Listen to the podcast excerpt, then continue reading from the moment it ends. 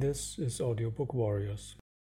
Audiobook Warriors presents an unabridged recording of All the Wrong Things by Loves Bitca 8. Narrated by Rene Bartkowiak and directed by Prana Opal. Chapter 1 Friday, August 27th, 1999. They're murmuring again, trying to keep their voices low so the prisoner can't hear, but the prisoner is 15 feet away and they are failing. I wish they would take me out of the room if they need to discuss, bring me back to the small room I was in this morning. But of course, they let me stand in this cage in the middle of them, on display. I pick a spot four feet in front of me and maintain my gaze. I don't want to look at them and I don't want to fall asleep. I feel a yawn. Mr. Malfoy, your next witness is here. Are you ready to proceed? I almost smile. Do I have a choice? I nod my head, interested to see what witnesses I have. And Harry fucking Potter walks in. He looks over at me and has the audacity to grimace like he pities me. what a joke. They question him about the night Dumbledore died. No one has ever told me that Potter was there the whole time something about a cave and flying back and then me appearing on the astronomy tower. I know the story already, so I close my eyes. And then I saw him lower his wand. My eyes open. Potter's already looking at me, and I hold in a sneer, as it would probably not help my case. His eyes are glistening. Is he going to fucking cry? I saw Draco Malfoy lower his wand when Albus Dumbledore offered him protection. I believe that he would have taken the offer if the Death Eaters had not entered the astronomy tower at that very moment. Mr. Potter, the night that Albus Dumbledore was murdered is already on file from the testimony you gave for Severus Snape. We cannot reopen that night. And what if I have new information? Information to help the accused? You have already told us that Draco Malfoy failed to kill Albus Dumbledore. I wince. And we have that in the file. A redhead. Do you have more information for us, Mr. Potter? I watch as Potter stumbles over his words, trying to find a pathway back to his noble intentions. He starts talking about the night the snatchers got him. He looks at me once, quickly, and I'm happy to note that I'm already glaring back in confusion. What could he possibly have to say about that night? I think of his bubbling skin, the scar bulging out, distorting the stupid lines of it, my father bringing me down to look at him and his disturbing green eyes looking back at me. Of course it was Harry Potter. Anyone with half a brain would know. And he refused to identify me, Potter says. A laugh bursts from my throat, a scoff. I guess that's one way of looking at it.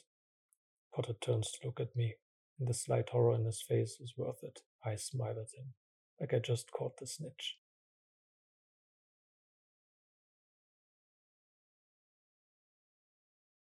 Mr. Potter, the redhead asks, I have several questions about Dolores Umbridge and Mr. Malfoy's actions under her reign at Hogwarts. I sigh. I settle myself in my cage. I lean back against the bars and cross my ankles and my arms and let them condemn me. The sound of Potter's voice blends into the background, and I wait for a shift in the air. After ten minutes or so, I feel him dismissed. Mr. Malfoy, a grey haired man, this is your opportunity to comment on the testimony provided. Do you have a comment? I lift a brow. The grey haired man rubs the bridge of his nose. I've exasperated him. Ten points to me. Mr. Malfoy, may I remind you that you are facing up to 80 years in Azkaban. If you have a comment or a clarification to make after a witness has testified, you are encouraged to do so if you think it will help your case. Nothing will keep me out of Azkaban, you dolts. You've already decided. If the testimony of Harry Potter himself won't help me, they'll need to dig up Dumbledore. Got it. My voice is scratchy, but the insolence is at least in place. Several purple rogues roll their eyes. Shall we proceed then, Mr. Malfoy? Go for it. A blonde woman sighs and looks at me with pity. I hate her for it. The grey eyed man asks the short, portly wizard at the door to bring in the next witness. Another one? Really? I keep my ankles crossed, my arms folded, and I lean my head back on the bars, closing my eyes. State your name. Hermione Jean Granger. My eyes snap open. My left foot touches down on the solid ground, uncrossing my ankles in case I fall over. I look at her. Top colored robes, ugly grey shoes, neutral tones all around. She looks like she's trying to play the role of ministry drag, which last I heard she is. Hermione Jean Granger, you are here of your own free will. You have not been summoned in defense of the accused. Is this correct? I'm holding my breath, waiting for her.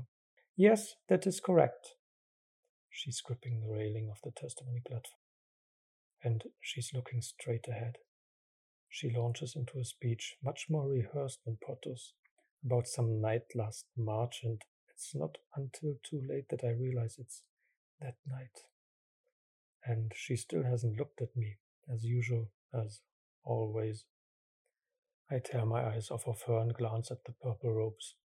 The blonde woman that pitied me catches my eye. I turn away and resume my position, ankles crossed, arms folded. I don't remember letting my arms drop. I concentrate on building the walls I haven't needed for months. I'm rusty. The only occlumency one needs in Azkaban is to hide thoughts from oneself. The melody of her voice cuts through me, and I try not to listen, only hearing snippets of buying us time and choosing not to identify Harry Potter. I start from the basics. A pile of bricks in front of me, red and common. I lay a simple line before my feet, a hand tool moves quickly to fill the holes with the sticky paste. The Wizengamot begins asking her questions. She hasn't rehearsed this.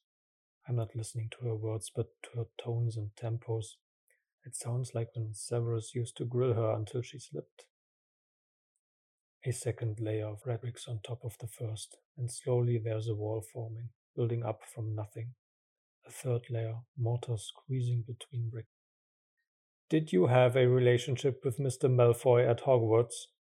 I grind my teeth together and concentrate on the nothing I'm feeling. We were classmates. I build the fourth line of bricks, getting sloppier, hurrying to get to the fifth row and the sixth. I picture her in my mind, and suddenly the wall is built up to her navel. She stares at me in my imagination, asking me what I'm doing. Bricks to her neck. I hear my mother's name from her lips and it pauses me. I turn to look at her in real life. She grips the railing and she's flushed.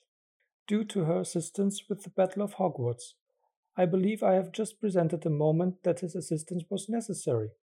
I think I could give you several other citations and moments where his actions spoke not of a Death Eater, but of a son and a child.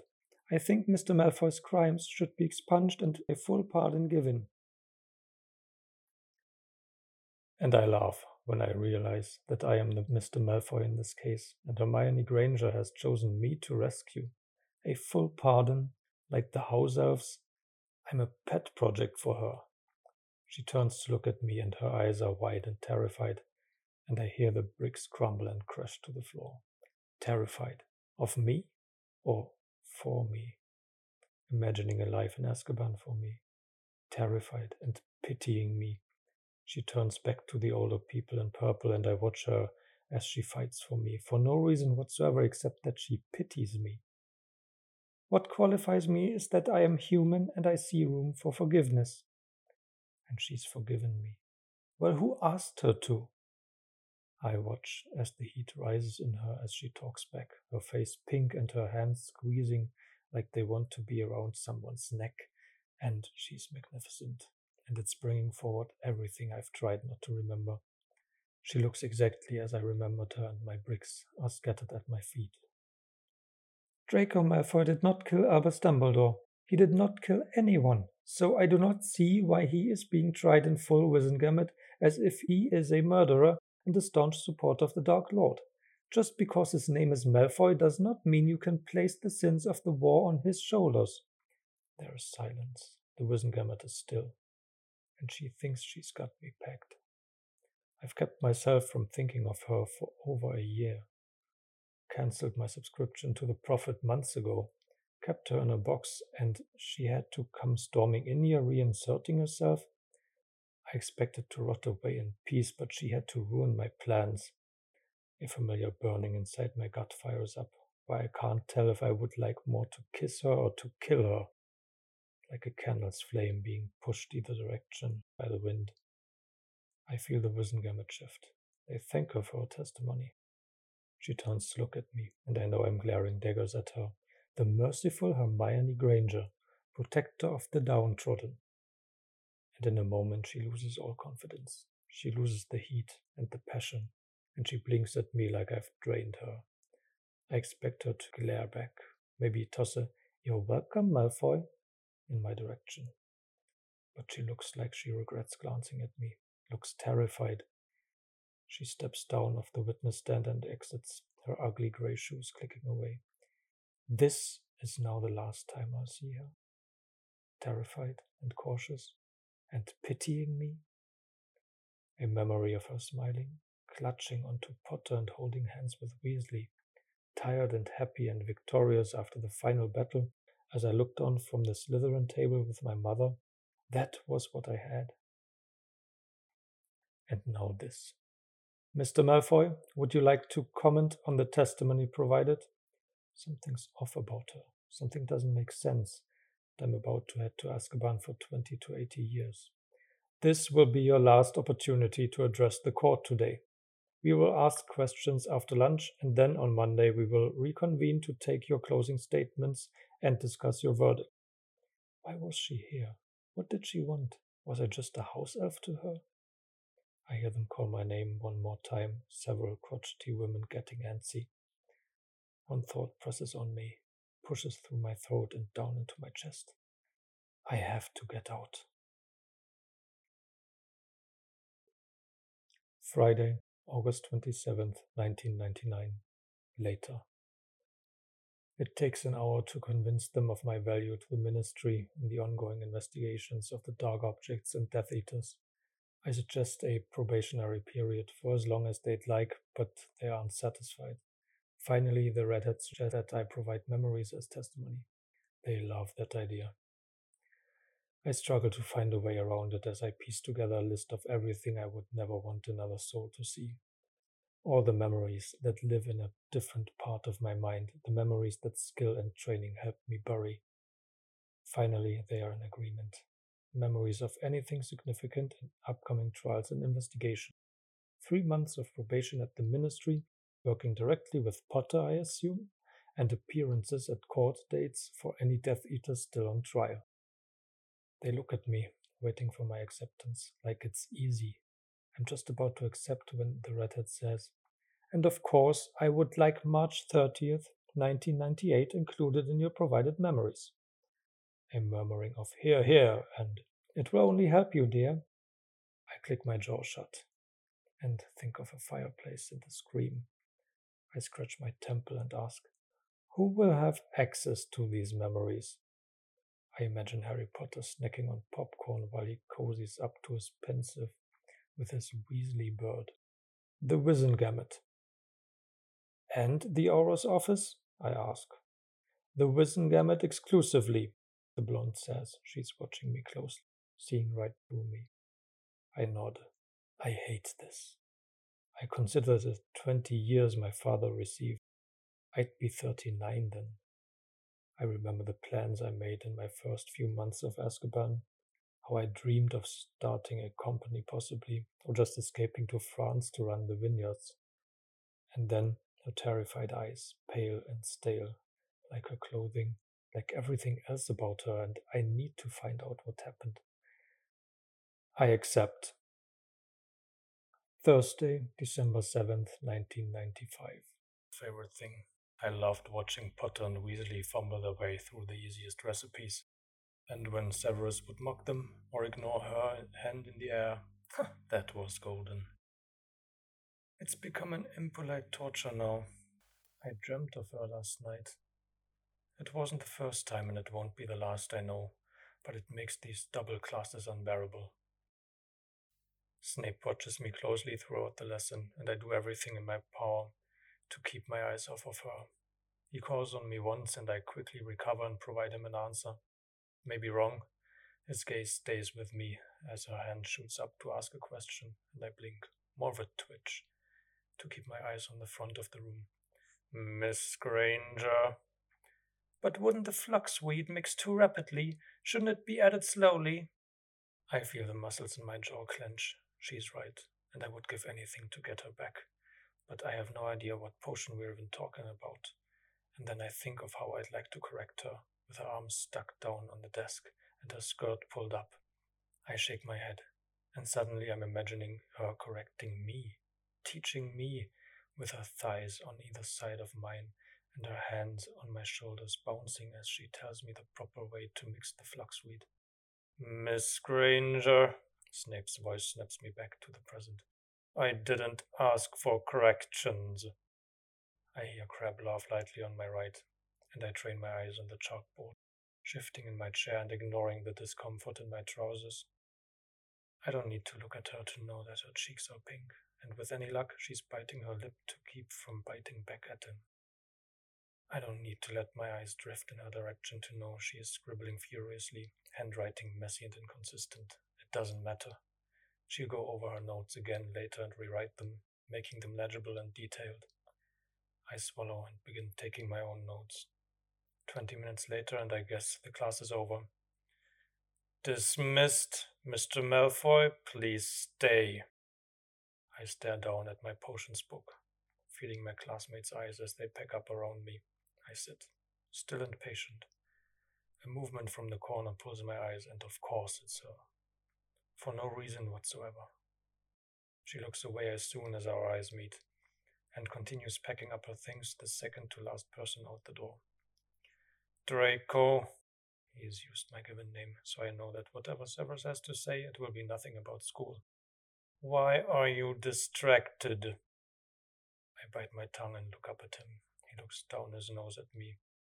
OWLs coming up, I say. Lots of things in my head, and I'm a prefect now, lots of responsibilities. He examines me. I decide to stay quiet until spoken to. I would suggest, he says, sorting out these responsibilities sooner than later, Draco. His eyes flicker to the door. He waves a hand and it locks. He waves his hand again, and I feel the hum of a silencing charm. I let out a slow breath, and he says, It won't do to be distracted. Times like these call for concentration. I blink up at him and wonder why this moment required a silencing charm. He's staring directly into my eyes, like I'm supposed to understand something. He doesn't look like he's going to say anything more, so I stand, gathering my books. Of course, Severus. You're going home for Christmas this year, yes? I look up at him, potions book halfway into my bag. Yes, that's the plan. I'm sure you're aware that you may have visitors at the holidays. His voice lilts at the end, and now I know why he silenced the room. Possibly even house guests. I shiver at the idea of Lord Voldemort slithering through the manor. I'm not sure I was aware, no. I swallow. Thank you for telling me. I stand still, unsure if we are finished. You may even have the opportunity to meet a few relatives on your mother's side. If not by Christmas, then shortly after, I'm sure. His eyes are black and diving into mine. Aunt Bellatrix? But she's in Azkaban. A breakout? He's telling me top secret plans. He's looking into me, pouring information into my mind, and I don't know what he wants from me. That will be a happy reunion, I'm sure. I try. Maybe he's testing me? I encourage you to concentrate when meeting new people, Draco. Concentrate. Of course, Thank you, Severus. Your distractions could be very dangerous, he says. He steps closer to me. For you and for Miss Granger. Cold seizes my chest. I feel the skin on my face buzzing, tightening. My eyes are open and trained on him. I have no idea what you're talking about. He sighs. He drags his eyes across my face, my neck and shoulders, and back up to my eyes. That will never work on him, Draco, or your aunt, or even your father. I have no idea what you're talking about. Are you in a relationship with her, or are you just imagining one? I step into him and my face heats. I have no idea what you are talking about. I clip my words, hissing them into his face. I'm almost as tall as him now. He frowns and looks to the side. He moves away from me, back to the front of the room. I'm seeing red as I shove my quill and ink into my bag. You have all the makings of a great occlumens, Draco. When you're cornered, your mind blanks. You tend towards self preservation. Most would start thinking of consequences or of their loved ones, but your mind focuses on the task at hand. His back is to me. It will be quite easy for you to learn. I don't need occlumency, I hiss. I have nothing to hide from the Dark Lord. I throw my bag on my shoulder. Do you make it a habit of reading your students' minds? I didn't have to delve into you at all, Draco. You were screaming at me, he says. I snort in response. You will need to control your emotions and your thoughts. I can help you. I don't need help. I don't need you. I stomp to the door, pulling my wand to unlock it. If the Dark Lord finds out, I spin. He won't find out. And I feel my breath leave me. I've admitted it out loud. He doesn't look smug about it. He looks devastated. I squeeze my hand around my wand. I try to relax my face and scoff. It's just sex. It's just fantasy. I shrug. I'm 15. He looks into me. Then I suggest you find a more suitable outlet. I swallow. He waves his hand and releases his spells on the room. I pull the door open and run.